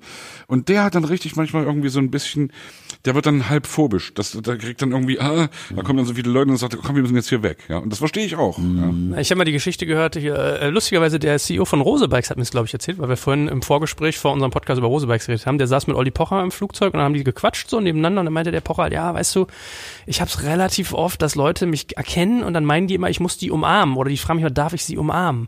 Und nach so einem zwölf Stunden Interkontinentalflug rieche ich jetzt nicht mehr ganz so frisch und die auch nicht, da habe ich eigentlich keine Lust. ja, ja, ja. Aber wenn ich die nicht, nicht umarme, dann wirke ich irgendwie als Schnösel. So und keine Ahnung, ob die Geschichte stimmt oder ich sie auch hundertprozentig wieder richtig gehe, aber ich habe gedacht, okay, das muss manchmal ganz schön unangenehm sein, wenn man bekannt ist und dann kannst du es gefühlt manchmal auch falsch machen, ne? Na, ich finde immer wichtig, dass, dass man irgendwie Stil und Ton wahrt, ja. Also dass also auch die Leute, die einen dann eben ansprechen. Also wenn ich, ich mache das manchmal, wenn irgendwelche Leute kommen, ey, komm mal hier, schreib mal hier. Und so, wo ich sage, hey, bitte wäre irgendwie auch ganz cooles Wort und so. Und dann, ah, war nicht so gemeint, ja, und dann äh, geht das auch, ja. Aber ich würde, also so eine, so eine Art Übergriffigkeit oder Besitz, ja, ich bin sozusagen dann Eigentum äh, in dem Moment, das mag ich dann auch gar nicht. Ja, also es ist äh, erstmal glaube ich, ist das Bild auch entscheidend, was die Leute von dir haben. Also sag mal, so jemand, der wie Olli Pocher in der Öffentlichkeit steht, wird wahrscheinlich auch damit identifiziert. So wie sie bei mir äh, viele Leute sozusagen, also sprechen mich, na, gerade dass sie nicht Professor sagen, ja. Also, ja. so, Ja, ja. weißt du, aber es ist natürlich auch, auch, auch, und, und wie du selber kommst, wie du selber bist, ne? Wenn, wenn sozusagen dein äh, Mario Barth werden sie wahrscheinlich am, am Bahnhof anders angehen, als, als sei jetzt mal Marcel Reich-Ranitzky zu seiner ja, Zeit. weißt ja, du, ja, so. Ja. Und ähm, und die die ich, ich glaube, ich das das die einzige Ausnahme von dem, was ich gerade sage, wäre dann vielleicht, wenn du so ein Teenie Idol Mhm. bist, weil was da an Pegel freigesetzt wird, äh, wenn das Gekreische losgeht. Das kenne ich ja Äh, noch das von ist- früher. Das ja, war ja uns wirklich extrem. Also, War das bei ja. auch so echt, ja? Natürlich, wir waren volle Kanne, Anfang der 90er war das so richtig irgendwie echt kreisch ihn an. Ja, ja. Ja, ja. Und, und das ist so, wenn so, wenn so 100 äh, so 14, 15-jährige Mädchenstimmen loslegen, dann äh, wow, dann Ja, hier der Jan Müller hat mir das auch erzählt mit Bill Kaulitz. Also da konnte er auch Geschichten ja, erzählen. Ja, Ja, also. ja. Ich, ich war ja bei, bei, bei, bei Tokyo Hotel irgendwann auf deren Höhepunkt in, in Leipzig zum Konzert und habe mir das angeguckt und habe echt nochmal gedacht, das war nochmal eine Potenz dessen, was wir erlebt haben. Also an wirklich Kreischalarm und an, an, an Plüschtierregen und was weiß ich, was es da immer alles gab. Äh, ein Thema, was mir noch im Kopf hängt, da haben wir noch gar nicht drüber geredet, immer mal so angerissen, war so das ganze Netflix. Gibt's irgendein Thema, worüber wir noch nicht geredet haben? Das gibt's gar nicht. Wir haben noch die ganze Welt schon durchgehämmert. Ja, Ich habe noch zwei im Kopf. Äh, Musik von dir und Videostreaming. Dann bist du Ach, erlöst. siehste, ja, Mensch. Nein, aber äh, weil was Sebastian ja angeschnitten hatte, äh, der geneigte Podcast-Zuhörer hört das erst später, weil Susan Sideropoulos äh, nach dir kommen wird in der Veröffentlichungsfrequenz. Also, Also sag mal, die muss dich aber beeindruckt haben. Das hast du jetzt schon das vierte Mal, höre ich diesen Namen aus deinem echt? Mund in meiner Sendung. Da ist doch irgendwie abgefahren. ja, ist mir nicht aufgefallen. Ich dachte, ich habe Ja. ich hab gefühlt, also ich habe schon 17 Mal Gregor Gysi gesagt, aber Nee, wie, de, wie dem auch dann sei, Hast du weniger erwähnt. Ja? Okay. Also wer, wer, wer, wer meintest du jetzt? ich sag den Namen nicht nochmal, jetzt sind wir weiter mit. Äh, Sie sagte auf jeden Fall, äh, das, was, was Sebastian meinte mit, es gibt mittlerweile Fernsehschauspieler, Kinoschauspieler und Streaming-Schauspieler, was ich ja echt ganz ulkig fand. Hast du mal Berührungspunkte gemacht mit diesen ganzen Streaming-Diensten und wie das sozusagen euer Geschäft umkrempelt? Ich kann das, geht schon mal bei mir damit los, dass ich es gar nicht bestätigen kann. Also äh, in nahezu allen großen Streaming-Produktionen spielen Schauspieler, die man bisher im Kino kannte oder von anderswo kannte mit. Also dass, dass, dass da irgendeine Trennung gäbe, mag für bestimmte Sachen hinhauen, aber Nee, wir meinen jetzt die Trennung nicht irgendwie, dass da andere Leute mitspielen, sondern dass das sozusagen eine Die andere. Qualität ist und ein, ein anderer Schnack ist. Sozusagen. ach so, ah, in, Ja. inhaltlich sozusagen. Arbeitsweise auch. Ja, ja. Habe ich, ich habe ja gemacht, ich habe ja Arthurs Gesetz gedreht mit TNT, äh, Turner Network ist das auch so ein Cable-Kanal und die, das ist ein völlig anderer Schnack was das Arbeiten angeht. Also während ich hauptsächlich ja in öffentlich-rechtlichen Sendern auftrete oder sagen wir mal in, in klassischen althergebrachten Fernsehsendern oder auch Kino, da geht es eher darum, glaube ich, wie äh, können wir maximale Zuschauerzahlen erzielen. So. Und die Streamer haben das angefangen zu knacken, diesen Kokon, dieses Gerüst, weil sie gesagt haben, okay, uns geht's gar nicht um das Maximum an Zuschauern, uns geht's darum, Talk of the Town zu werden. Wir wollen, wir brauchen gar nicht im Moment, wir wollen gar nicht auf eins sein, was die Zuschauer angeht, aber wir wollen auf eins sein, was den Buzz angeht, so diesen, diesen, diesen Brummer, der in der, der stattfindet. Und ich sag mal, äh, wir sind jetzt alle alt genug, Breaking Bad zum Beispiel. Breaking Bad, als das im normalen Fernsehen ausgestrahlt wurde, war eher kein Erfolg, wenn du dir die Zahlen anguckst. Ja, Aber alle haben drüber geredet. Also, Aber dann, als es auf Netflix war. Naja, und dann, Ich habe das neulich übrigens nochmal gesehen, dann. Das fand ich so, also neulich vor einem vor einem Jahr oder so. Ich habe das damals gesehen, und jetzt nochmal und war nochmal genauso angefixt und fand das genauso geil wie damals. Ja, ja. Das ist auch toll. Und die haben eben was, oder, oder sagen wir mal House of Cards oder so damals. Die, die, die, die haben halt angefangen mit etwas, wo sie gesagt haben, wir, erstens die Serie wieder. Die Serie war auch in meinem Berufsstand eher verpönt. Wie du machst eine Serie oder so. Nein, ich mache nur Kino. Das hat sich total verändert. Also dieses Format auf so einem kleinen Bildschirm wie im Fernseher oder am Laptop oder von mir aus dann auch dem größeren Flatscreen, wenn man das dann überträgt. Das ist ja eine diese Dreiviertelstunde oder 40 Minuten oder 50 Minuten pro Film und dann kommt eine neue Story Mit Cliffhanger. mit Cliffhanger und über acht oder zwölf Beit äh, Episoden gestreckt. Ne? Ist eine super Erzählweise. Es ist es ist relativ kompliziert, 90 Minuten spannend voll zu machen. Also von 20.15 Uhr bis 21.45 Uhr. Äh, das ist nicht einfach 90 Minuten, aber 45 oder 50 da kann dir mehr. Plus, du hast einen viel längeren Atem, was die Figuren angeht. Du kannst, das nennt, das nennt man in der Fachsprache horizontales Erzählen. Du kannst sozusagen auf dem horizontalen Zeitstrahl lange Bögen erzählen. Und das war, machte diese Filme auf einmal viel interessanter. Auf einmal hat man diese Identifikation mit den Leuten ist viel leichter gefallen, weil man hat die zum Beispiel fünf Minuten dabei beobachtet, wie sie sich die Schuhe zumachen oder wie sie auf dem Klo sitzen oder duschen oder wie sie sich im Klo einschließen, weil sie ihre Frau gerade nicht ertragen können, die da vor der Tür sitzen. So, das wurde, das wurde, dafür wurde, konnte man sich Zeit nehmen, weil man eben nicht in einer bestimmten Zeit fertig fertig sein musste, sondern sagt, hey, wir haben acht Folgen, wir haben zwölf Folgen. Easy peasy. Und trotzdem in jeder Folge neue Wendungen drin zu haben und so. Das ist eine Art von Erzählen, die man eben in so einem klassischen 90 Minuten oder, oder Kinofilm so, so nicht hat. Das ist der eine Unterschied. Und der andere ist eben, dass der Konsenswunsch nicht so groß war. Also wenn wir heute einen Tatort drehen, da gibt es ganz knallharte Dinge, an die man sich da halten muss. In Minute so und so muss die Leiche da sein. Und es geht ganz langsam, dass sich das ein bisschen auflöst. Also der Münster-Tatort ist eigentlich schon der Ausreißer schlechthin, weil es auf der komischen Seite ist. Hm. Ja, ich meine, der Wirtschaftsfuzzi hat jetzt wieder gesagt, ist natürlich auch viel geiler, wenn du was gefunden hast, was funktioniert. Schauspieler miteinander, ein Thema, ein Sujet, kannst du es natürlich viel länger ausschlachten über so eine Serie. Ne? Ja. Ja, und die und natürlich dann auch, wo, wo investiere ich, ne? Und wo stecke ich mein Geld rein? Wobei das, ich jetzt, trotzdem muss man sagen, dass Netflix beispielsweise kein wirtschaftlich profitables Unternehmen ist. Ja, ich wollte es gerade ansprechen. Ich meine, ich kenne mich mit sowas schon ganz gut aus und das kann von der Logik eigentlich nicht funktionieren. Ich meine, mit wem ich mich so unterhalte, die sagen ja alle, da wird irgendwann Werbung kommen, ganz klarer Fall. Aber ist ja wie bei Spotify. Also wenn ich jetzt Sebastian gleich auf Spotify fragen würde, oder dich ja auch, dann werdet ihr mir beide sagen, damit verdiene ich als Künstler kein Geld, sondern das ist sozusagen Zubrot, Cash mache ich über die, Auft äh, die Auftritte. Und dann frage ich mich so, wie soll das ja Netflix funktionieren? Wenn du da acht Euro zu verteilen hast, dann gehst du nach Eyeballs, ja, wer hat hier was geguckt, wie lange und so weiter. Das kann ja, also für mich geht die Rechnung nicht auf. Und was ist dann da das Geschäftsmodell dabei? Also wie funktioniert das? Also mein Verdacht ist, dass du sagst, ich muss jetzt erstmal auf Masse gehen. Also jetzt ist sozusagen Krieg um Reichweite, Abonnenten generieren, dass du das, äh, das Disney Plus oder Amazon Prime sozusagen hinter dir liegen. Und dann, wenn du sozusagen da die Kontrolle hast, wirst du, glaube ich, sukzessive gucken, dass du da, also Produktplatzierung gibt's ja schon und ich glaube auch, dass da Werbung reinkommen wird. Premiere macht auch Werbung, Sky. Ja, wollte ich gerade Ja. sagen, ja. ja. Also Wie man es dann monetar, ich glaube aber mehr, dass zum Beispiel Amazon Plus oder sowas natürlich ein harter Knochen ist oder Disney, weil die einen Backkatalog haben, der irgendwie, den, den, den hat ja Netflix nicht. Netflix muss ja aus dem Nichts kommen und kann vielleicht hier oder da mal eine Fernsehproduktion, die zeigen jetzt doch dann Tatortreiniger oder sowas, Na ja. so lizenzieren, wo es vielleicht dann nicht ganz so teuer ist, aber ansonsten müssen die ihre Eigenproduktion selbst bezahlen und da ist mal eben Martin Scorsese dabei und ein Robert De Niro und äh, Schieß mich tot, das sind alles keine Leute, die for free arbeiten. Und äh, Hast du den gesehen? Wie fandst du ihn? ich fand's geil. ich fand's auch einfach geil. super. Ich fand's auch geil, fand's wirklich. Ey, Alte Mafia-Scheiße geil. Äh, und, und, und dieses ähm, Modell ist äh, teuer und wenn du jetzt Amazon bist, hast du immer noch deinen Handel Ja, äh, allem im, im es ja Portfolio, die, diese, diesen Einzelhandel Mhm. oder das wird dieses Produkt verschicken da, also ihr eigentliches Kerngeschäft. Das heißt, du hast, kannst dir schon mal auch eine Durststrecke leisten und Disney hat einfach diesen Wahnsinns-Backkatalog äh, an Filmen. Also ich würde mal sagen, wenn wenn ich mir jetzt so vorstelle, ich finde das super. Ich habe tolle Sachen auf Netflix gesehen. Ich habe inzwischen gibt's auch viel, relativ viel Stuss, aber es gibt auch es gibt wirklich ganz ganz tolle Sachen und die haben die Welt verändert, wirklich verändert. Aber wenn du mich jetzt so, ich, ich bin kein großer begabter Geschäftsmann, aber wenn ich jetzt mal so meine Geschäftsmannbrille aufsetze, würde ich denken, die wären ein Kandidat äh, gekauft oder ge irgendwie geschluckt zu werden irgendwann. Das, Ah, ja. Weil so viele Leute kannst du, ich meine, guck mal, du kannst dir ja ausrechnen, was zahlt, zahlt man für Netflix? 9,99 Mhm. oder so. Und dann hast du all das, was da ist.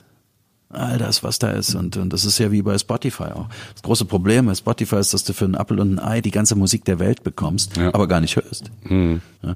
Und, und, und äh, ich sag jetzt mal so, äh, nehmen wir mal an, die Prinzen haben jetzt ein, keine Ahnung, die werden im, im Monat so und so oft gestreamt, ja, von den Leuten, die diesen gleichen Beitrag zahlen.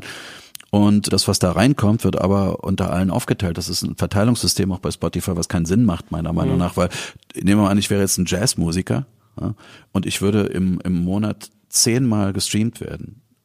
Dann müsste ich zehnmal 9,99 kriegen, im Grunde genommen. Ja. Ja, aber, aber warum kriegt irgendein Rapper mein, mein, warum kriege ich ganz wenig und, und, und der größte Teil sozusagen von dem, was ich quasi durch meine zehn Hörer da reingebracht habe, wird verteilt unter anderen, äh, die gar nicht gemeint waren mit dem Klick. Also da, da muss man noch, bestimmt wird man noch sehr viel drüber nachdenken können und, und auch über die Frage, was kommt dann wirklich auch bei den Leuten an, die die Mucke machen. Das ist ja wirklich ohnehin schon ein Job, womit du eigentlich, es sei denn, du bist jetzt einer von den wenigen, die richtige große Hits haben, wie Se äh, Sebastian Krumbiegel. Äh, aber aber Also, ja. die anderen, die, die Junge, der Junge mit der Gitarre, der da irgendwie so auch passabel Musik macht, ne, der wird natürlich immer, der, der, der, der weiß ähnlich wie diese vielen Schauspieler, von denen wir vorher geredet haben, auch nicht, wie er jetzt die Miete bezahlen soll. Da ist sehr viel Idealismus im Spiel und irgendwie muss man Ich weiß nicht, ob ich es richtig erinnere, aber ich habe mal einen Podcast mit Dieter Bohlen gehört, wo der hier über einen Song von Capital Bra redet. Ich glaube, den hat er geschrieben. Vielleicht bringt es auch durcheinander. Long Story Short, der war Streaming-Hit Nummer eins in Deutschland und der hat, glaube ich, 500 Euro dran verdient. Als, Naja. als Autor, das ist ja Naja. nichts. Ja. Naja. So. Ja, da, das muss, da, da muss ich, das muss, das wird sich auch ändern. Ich glaube, da werden neue Verträge gemacht werden und das wird nicht, nicht hinhauen. Das macht ja auch keinen Sinn. Also wenn ich, wenn mich, wenn mich, sagen wir mal, vier Musikgenres interessieren, ne, dann, dann muss ich die Möglichkeit haben, die hören zu können und, und nicht für alles andere mitzubezahlen. Als Kunde würde ich das so sehen. Und umgekehrt auch als Künstler, der dort, äh, da sagt man natürlich, okay, aber wenn es jetzt Leute gibt, die nur wegen mir hier sind, also dann will ich den Anteil auch haben von denen. Das ist ja so wie im Konzert. Wer eine Karte kauft, davon kriege ich ein bisschen was ab von der Karte. Ja. Und das haut halt im Moment überhaupt noch nicht hin und, und das wird sich bestimmt irgendwann ändern müssen.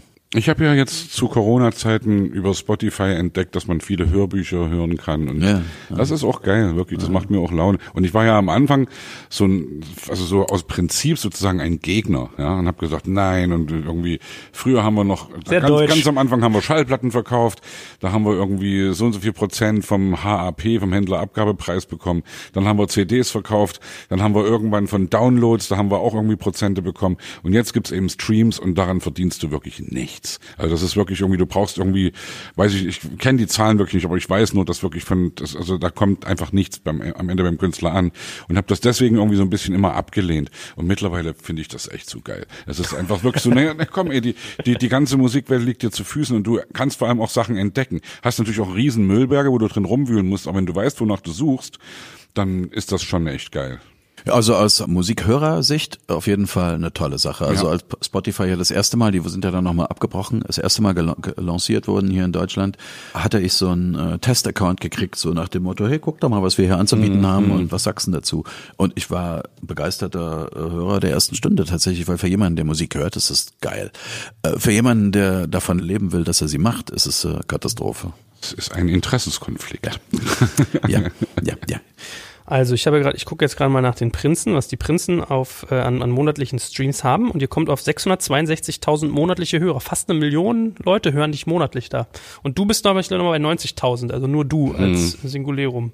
Was bleibt da ungefähr hängen? Kannst du das mal? Ich weiß es nicht. Ich weiß es wirklich nicht. Aber es ist so wenig, dass es sozusagen nicht mal bei dir Dass er es nicht weiß. Das ist so wenig, dass er es nicht weiß. also ich, ich, pass auf, ich sage das übrigens nicht hier, um rumzujammern. Ja? Also du, am Ende, hey, wir haben das große Glück, irgendwie die Prinzen zu sein. Und wir haben irgendwie einen Namen und wenn wir auf irgendeine Bühne gehen, wie gesagt, hey, hoffentlich können wir es bald wieder machen, dann kommen da eben irgendwie Leute und die zahlen Eintritt und davon leben wir. Aber davon verdienen wir nichts. Von, also aber Streaming ist, fange ich gleich an zu stottern. Dürfen wir nicht noch mal ein paar Fragen über deine Musik eigentlich behelligen? Oder, äh, guck mal, Ja. guck mal Radio Doria nach, nach, nach, nach äh, Zahlen.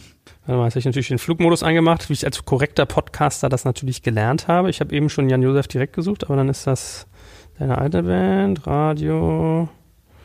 Da haben wir dich. Was schätzt du? Keine Ahnung. 16.868 monatliche Hörer. Naja, guck mal. Also du füllst monatlich zweimal die Columbia-Halle, glaube ich. 9.000 Prozent, ne? Wir, haben dich ja am Anfang gefragt, wa- wo du dich siehst und wo du am meisten zu Hause bist, ob Musik, Theater, oder Schauspiel oder was, was weiß ich was. Die Musik ist schon irgendwie ein, ein, ein wichtiger Punkt für dich, ja? Ja, also auf jeden Fall. Und das, das, also das war, du hast es ja, wenn du mit irgendeiner Sache in diesem Land schon mal erfolgreich warst, hast du es ja, und du willst dann noch was, was Neues anfangen, hast du es hier ja ganz schwer, weil ja alle sagen, ja, was soll denn das jetzt wieder für ein äh, Marketing, Werbegag Noch so ein und noch, Schauspieler. Ja, und noch sowas. Und das alles hat sich allerdings auch in vielen, vielen Jahren, wir haben seit 2002 gibt's Radio Doria oder die Band, bin ich mit den Musikern zusammen unterwegs, durchaus gelegt. Und wir haben eine Fanbase so, also wir, wir haben zum Beispiel, also wenn wir in Berlin spielen, wir haben Tempodrom ausverkauft zum Beispiel. Ja, das cool. finde ich, ich kenne nicht so viele deutsche Bands, die das aus dem Stand so machen. Also irgendwie gibt's uns. Ne? Oh, die unbekannteste äh, Band, die jemals das Tempodrom aus, ausverkauft hat. So ungefähr sehe ich's. Ne? Und die Leute, die zu uns kommen, die äh, kriegen äh, was für ihr Geld? Einen schönen Abend und äh, auch schöne Lieder, wie ich finde. Und äh, das machen wir. Und das ist ein Teil, äh, wirklich ein Teil von dem, wovon ich immer geträumt habe, vielleicht mein ältester Traum. War nämlich nicht Schauspielerei, sondern war wirklich Musik zu machen. Ich wollte immer Gitarrist sein in einer Band. Das war mein Traum. Und äh, heute bin ich bin ich's nicht. Äh, das hat nicht geklappt, aber ich stehe mit einer Band auf der Bühne und ich liebe jede Sekunde davon. Und äh, Ach, scheiße, nur Sänger, ey, nur Sänger, nicht Gitarrist. Oh. Ja, also ich, äh, ich meine, wenn ich es mir heute aussuchen könnte, die, die, die, die, die meisten Frauen stehen auf die Schlagzeuger. Du, ich muss dir ehrlich sagen, ich bin eigentlich Schlagzeuger, ja. Ja. Also ich habe die erste Band, die wir hatten damals, also mit Wolfgang, äh, 1981 gegründet, die Band Phoenix, habe ich hinterm Schlagzeug gesessen, hinten, Und? hinter den Becken und mich hat das immer genervt. Also ganz am Anfang habe ich mir die Becken immer noch so hingemacht, dass er mich gar nicht sieht. Dann habe ich mir die Becken irgendwann runtergemacht, Ja. dass er mich endlich sieht. Ja. Und dann habe ich irgendwann gedacht, was machst du eigentlich hier hinten, ey? Du musst nach vorn. Und dann habe ich irgendwann Ach, gesagt, an. nee, komm jetzt, das Schlagzeug irgendwie nervt. Ich möchte gerne Also ich, mein, ich würde Kante. sagen, die, alle Frauen stehen erstmal auf Schlagzeuger und auf Bassisten. Dann kommt der Gitarrist, der hat sich nämlich schon völlig verausgabt, irgendwie mit seinem, äh, davon den Larry gemacht, mit seinen äh, nicht enden wollenden Soli, auch allen gehörig auf die Nerven gegangen. Und der Sänger, naja, Bitte? Sicher? Ich hätte jetzt Ja. Ich habe da völlig andere Erfahrungen gemacht. Echt? Ich- ich also ich grad sagen- staune wirklich, ich staune echt, was die Rhythmusgruppe für einen Magnetismus hat. Ne? Da kannst du da vorne irgendwie, kannst du, gut, in unserem Fall ist es jetzt so, viele Leute kommen ja da überhaupt nur hin, weil, weil erstmal nur hin, weil sie irgendwo gelesen haben, dass, dass ich jetzt da bin und weil sie mich aus dem Film kennen, um mal zu gucken, was da ist. Ich kann mich jetzt auch nicht beklagen, aber über Zuspruch meine ich. Na, kennst du den, den alten Rhythmusgruppenwitz? Dass irgendwie die Rhythmusgruppe, die immer geklappert hat, die nie zusammen gegroovt hat und die dann sagen, oh scheiße, ey, wir sind so schlecht und kommen wir suizidieren uns jetzt und gehen auf so ein Hochhaus und stehen da oben und sagen, ey, jetzt machen wir endlich mal was, was wir richtig zusammen machen. Springen runter und kommen auf.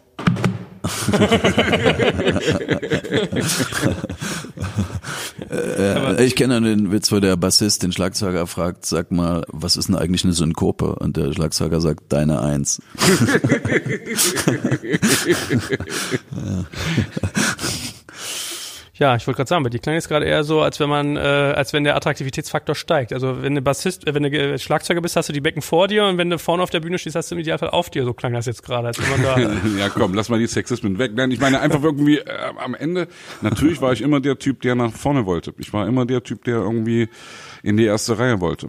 Ja, das ist auch eine gute Frage an dich. Ich habe von, äh, ich sage jetzt nochmal den Namen von einem vorigen Podcast-Gast, Gilgor Gysi, ja, ich sag den Namen, sage ich immer öfter, der meinte zu uns äh, in der Verabschiedung vorhin, fand ich einen coolen Satz, werde ich mir merken fürs Leben, der meinte, junge Frau, sagt er zu meiner Mitarbeiterin, merken Sie sich eins, die Menschen in der ersten Reihe haben immer Eitelkeit, die Frage ist, beherrschen Sie die Eitelkeit oder beherrscht die Eitelkeit Sie? Ah ja. So, du bist ähm, auf mehreren Bühnen, Theater oder äh, Musik, ist das bei dir, ist das so? Geht dir das auch so, dass du sagst, Also ich bin überhaupt nicht eitel. Also ich würde das Wort eitel nicht benutzen. Jedenfalls nicht für mich. Aber eitel sind für mich, also ich weiß nicht, äh, erklärt mich auf, wenn ich da äh, falsch liege. Eitle Menschen sind Menschen, die blenden wollen. Also die sich zum Beispiel äh, stundenlang vom Spiegel irgendwie hinzupfen und so, um etwas zu, zu scheinen, was sie nicht sind. So sehe ich Eitelkeit mehr auf so Schönheit oder so Bewunderung aus oder sowas. Ich bin aus eigentlich auf Liebe tatsächlich. Ich will in dem Moment das Gefühl haben, geliebt zu werden und zwar nicht wie wie eine wie, also jetzt nicht nicht in dem erotischen Sinne, sondern ich habe diese zwei Stunden geliebt, wo ich dir zugehört habe. Es gibt manchmal so Begegnungen mit Menschen, wo man sagt, ey, diese Stunde, die habe ich einfach gefeiert, geliebt. In dem Moment habe ich hey, habe ich gedacht, was für wie geil ist es dir zuzuhören. Also ich versuche unterhaltsam zu sein, ich versuche äh, irgendwie äh, meine Sätze zu Ende zu bringen und und und und vielleicht bin ich auch auf den einen oder anderen Lacher aus. Ich bin darauf aus, Leute anderthalb Stunden oder zwei Stunden so zu unterhalten, dass die rausgehen und sagen, hey, was für ein geiler Abend war das? Was war das für ein geiler Abend bitte? Und und äh, und das ist das ist das, was worauf ich aus bin. Ich, ich würde es eher, deswegen sage ich jetzt mal so vorsichtig, Liebe oder Zuneigung nennen. Nicht so sehr Eitelkeit. Also ich, ich mit dieser Huldigung kann ich nicht so viel anfangen. Na, ich glaube schon, dass Eitelkeit, also ich habe das nie so gesehen, dass es wirklich so, was übrigens auch schon Bände sprechen, ich habe nie so gesehen, dass das so negativ konnotiert werden kann, sozusagen Eitelkeit, ja. Also ich glaube, dass jeder, der auf eine Bühne geht, in irgendeiner Weise schon, es gibt, gibt ja immer die Frage, was, was ist denn eigentlich authentisch? Ja, gibt's Authentizität wirklich oder ist nicht eigentlich alles, sobald wir irgendwie aus der Tür gehen, sobald wir irgendjemanden treffen, völlig egal, ob wir jetzt prominent oder bekannt oder nicht sind, sondern wir, wir haben eine Wirkung, wir sind uns dessen bewusst und wir gehen irgendwie, also wir gehen nicht gern aus der Tür irgendwie mh, völlig nackt oder irgendwie äh, äh, sehen so richtig scheiße aus. Das wollen wir nicht, ja. Oder es ist uns eben vielleicht auch egal, dann ist es vielleicht auch okay, aber ich glaube schon, dass wir dass alles sozusagen, wie gesagt, wir waren vorhin bei Shakespeare, all the world's a stage. Die ganze, das ganze Leben ist eine Bühne und ich, das glaube ich ein bisschen, dass das, also dass jemand sagt, ich bin so authentisch, dann ist es auch schon wieder nicht authentisch, weil es irgendwie, weißt du, wenn wenn sich Kurt Cobain irgendwie, die haben sich, die, das war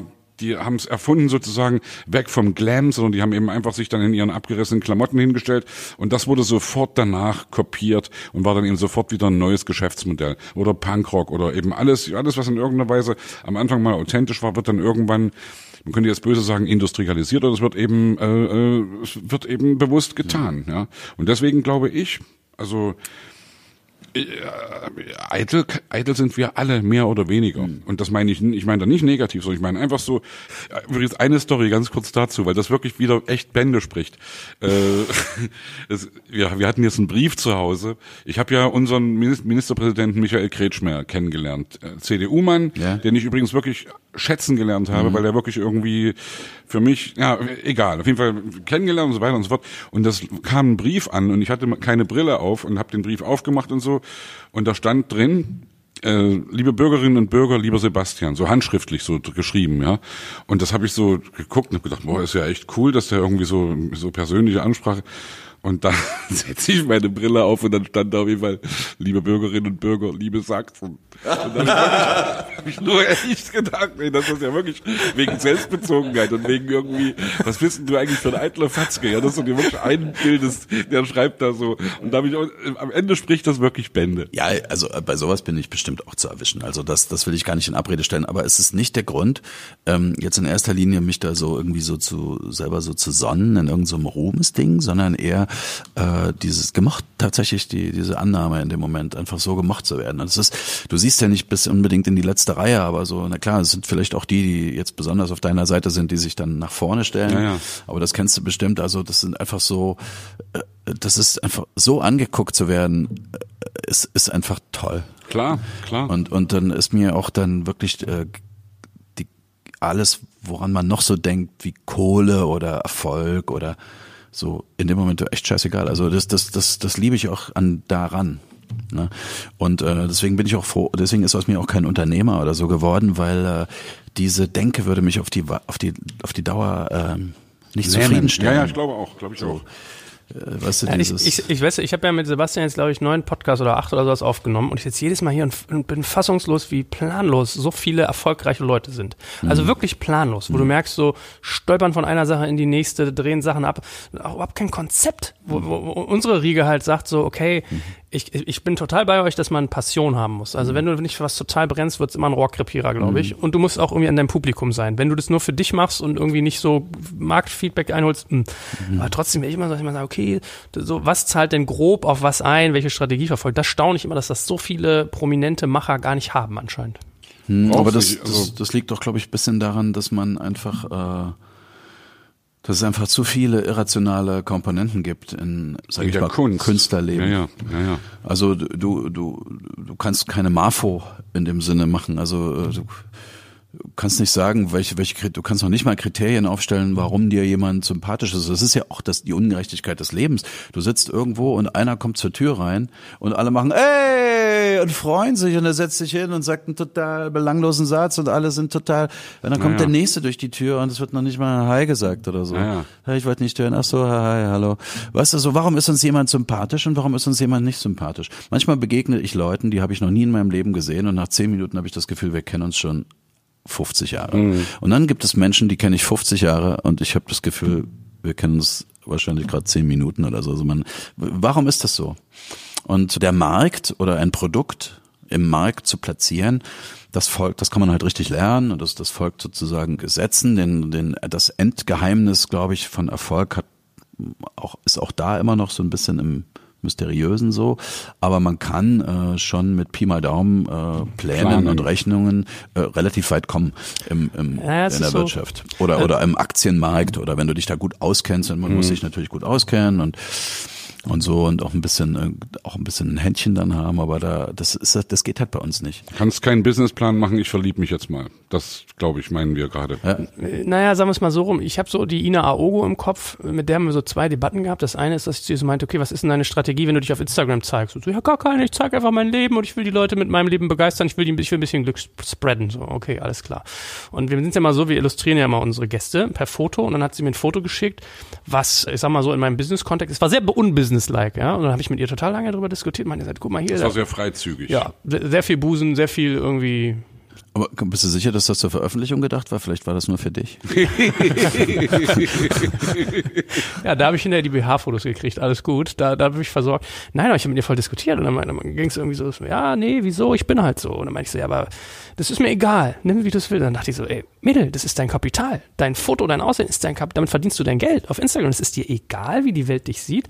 Bis ich dann aber irgendwann auch so sukzessive gerafft habe, nee, die ist halt, also sie hat mir etwas geschickt, was mit ihrer Geschichte kongruent ist, ja. Das heißt, ihr war es gar nicht egal, sondern hat nur gesagt, das ist genau in dem Rahmen, den ich bespiele, von daher kannst du es machen oder nicht. So. Da Also sie hat uns schon beide überrascht, muss ich ehrlich sagen. Also, also wir- wir haben da, glaube ich, bei den beiden, also auch bei der bei der Kim Gloss und bei bei Ina Aogo, also natürlich hat man irgendwie Vorurteile oder sowas Ähnliches gegenüber dieser Art von Business oder eben Influencerin. Was denkst du darüber? Und, ich habe echt gedacht, ey, die war so am Ende doch zwar manchmal wirklich äh, blauäugig oder, oder oder oder naiv oder so, aber trotzdem irgendwie äh, also authentisch. Ja, Wieder fand ich auch. Wort, aber eben irgendwie schon, hey, die wusste, was sie macht.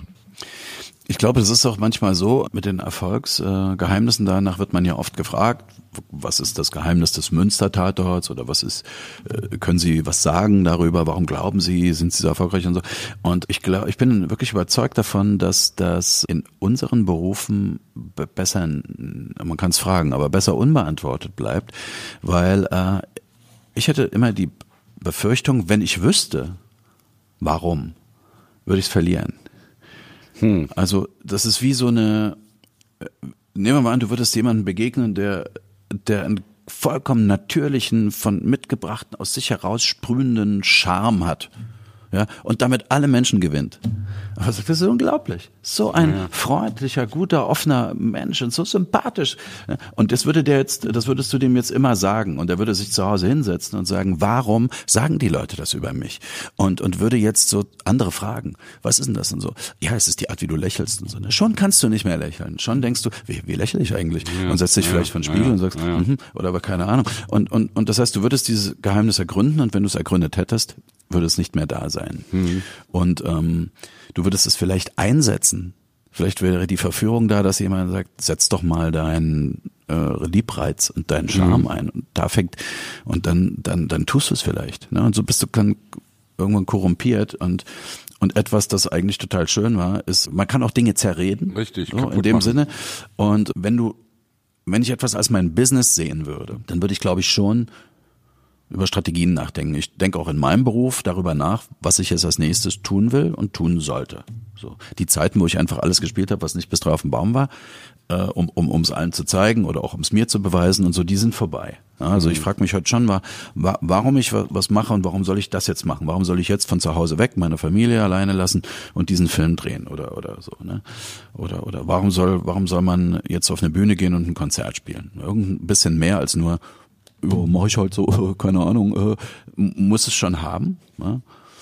Aber da würde ich jetzt mal Instagram nicht so dazu zählen. Also ich, ich verfolge eigentlich keine Absichten. Doch, manchmal. Zum Beispiel poste ich gnadenlos alles, was ich an sportlichen Aktivitäten zu bieten habe, oder sagen wir mal jede zehnte.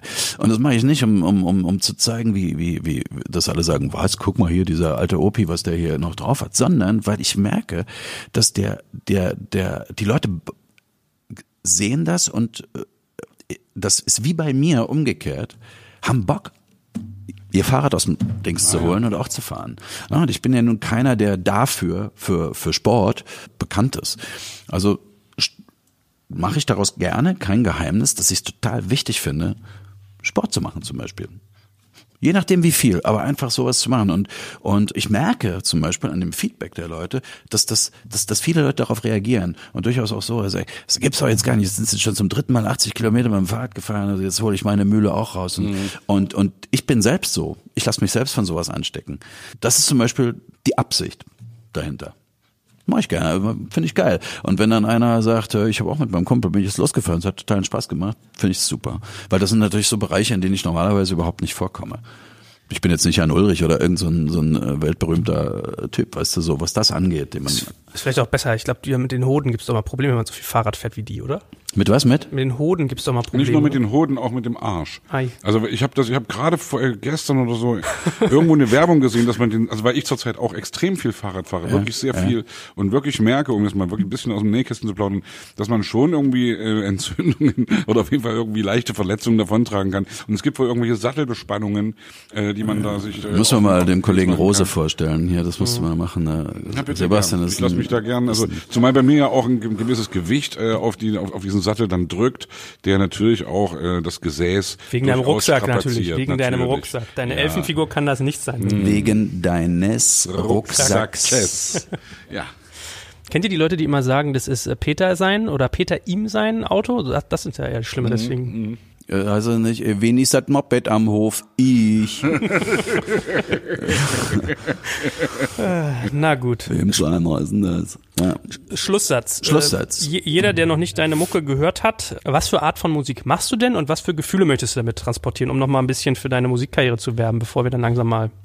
Das ist ja echt Lieblingsfrage, so eine Frage hasse ich. Ja, das ist das das ist also jetzt jetzt wird man so jetzt sagst du ja selber die Labels, ne? Haben wir nicht? Wer hat das gesagt? Dass äh, sag noch mal den Namen der der Kollegin, die kurz vorher auch einen Podcast gemacht hat, obwohl der nach meinem ausgestrahlt wird. Susan Sideropoulos. Ja, und hat die nicht gesagt, wie hieß sie noch? Susan Sideropoulos? Richtig. Hatte doch gesagt, dass die Deutschen immer alles so in äh, immer in so Schubfächer reintun müssen. Ne? Unsere Musik ist tanzbar und regt zum Nachdenken an. Ja, ähm, äh, chartorientierte Tanzmusik. Nee, äh, äh, das ist, äh, ja, was kommt, was würdest du sagen? Pop, oder? Deutsch, Ich würde deutscher sagen Pop, Pop, deutsche deutscher Popmusik, Pop. deutschsprachige Popmusik. Singer, Songwriter, deutscher Pop, so würde ich sowas. gucken, Ja. ja. ja. Gut. Äh, Das ist so, das ist so genauso die die die Antwort, die die die diese Frage verdient hat. Ich habe Ja, und was willst du damit äh, deinem, deinem Publikum geben? Das ist ja wirklich was das Ding, was ich glaube, wir haben schon viel gehört. Es war total nett gemacht. Ich habe jetzt ein schlechtes Nee, nee, entschuldige, das war, weißt du, aber was, was will man damit machen? Man, ich glaube am Ende, aber das muss- so, ich könnte jetzt für mich nur reden. Ich glaube schon, dass es ein gewisser Egoismus ist. Bei mir auf jeden Fall. Wenn ich erstmal Songs schreibe, dann will ich irgendwie einen erzählen. Und ich sage gern, äh, äh, Haltung und Unterhaltung gehören zusammen. Und in dem Wort Unterhaltung steckt das Wort Haltung. Und deswegen für mich das irgendwie immer auch so wichtig, dass es eben mehr ist als nur Liebe, Triebe, Herzschmerz, Friede, Freude, Eierkuchen. Gut, lieber Jan, Ja. um de deinem Wunsch Rechnung zu tragen, äh, du hast ja gesagt, dir ist immer wichtig, dass Leute rausgehen und sagen, ich habe jetzt zwei Stunden geile Unterhaltung gehabt. Wir sind bei zwei Stunden elf Minuten. Äh, ich fühle mich sehr großartig von dir unterhalten, bin dir sehr, sehr dankbar. Ich hab's, es klingt ironisch, aber ich meine es ernst. Ja, du guckst auch ganz ernst. Also das kann man ja jetzt nicht sehen, da, wenn man jetzt zuhört, aber Nein, aber es ist mein, mein, mein blanker Ernst. Ich habe auch zwei Stunden lang überlegt, warum ich dich mag, seitdem du reingekommen bist. Und dann habe ich jetzt siehst du, festgestellt, jetzt weißt du, dass man diese Frage unbeantwortet Das, lassen soll. genau, siehst du, habe ich äh, viel gelernt. Vor allem habe ich gelernt, die, die noch mal mehr vertieft, warum man manchmal konzeptlos oder businessplanfrei an Dinge rangehen sollte. Und ähm, nein, dass du mich auf diese Reise mitgenommen hast und den Sebastian, ich glaube, ich spreche mal für dich mit. Ich glaube, dir hat's auch Unbedingt, gefallen. unbedingt. Dafür ja, ich habe mich der- gefreut drauf, weil wir, wir kennen uns schon eine ganze Weile und haben trotzdem noch nie so lange miteinander geredet. Das stimmt, ja. Ja. Aber wir haben auch schon lange. Wir haben auch schon weißt lange in miteinander diesem geredet. Hotel da, wo war das, wo, wo wir irgendwie ewig noch rumstanden? In Hamburg, glaube ich, oder? Ich ja, es und dann nicht haben wir uns noch genau. über Texte unterhalten, Genau, wie man sowas genau, ja, genau. genau. Mir hat's auch Spaß gemacht. Mir hat's äh, Freude bereitet und äh, mir ist die Zeit vergangen wie im Flug. Schön. Aber ich meine, wir haben über die wichtigsten Dinge, die drei wichtigsten Dinge der Welt geredet, über uns. yeah, das ist doch der beste Schlusssatz. Und ich möchte äh, ganz abschließend noch hinweisen, dass der nächste Podcast mit Susan Sideropoulos äh, ist, der ist aber schon aufgenommen, aber er wird erst nach dem äh, ausgestrahlt werden. Und hey, Freut euch drauf. Und jetzt zur Werbung. so, und jetzt äh, kriege ich jetzt den Scheck. Ja, Ja, okay. Gibt's eigentlich noch Schecks überhaupt? Doch, glaube schon. Denke ich, Ich komme ich komm aus der, ich zahle mit per Luft, äh, nehme ich meine Kreditkarte irgendwo ranhalte Welt, von daher. Aber ich gibt's der- noch Schecks? Ja, Ich glaube ja. ja, gibt's schon. Gut, jetzt hast du das Schlusswort versaut. Jetzt musst du noch einen schlauen Satz am Ende sagen, damit ich jetzt auf Stopp drücken Nee, kann. das Schlusswort lassen wir die Glocken sprechen, die hier gerade läuten. Ja, man hört sie. Kannst ja, kannst ja sonst einspielen, weißt du, aus der, so aus der Datenbank. Glocken läuten.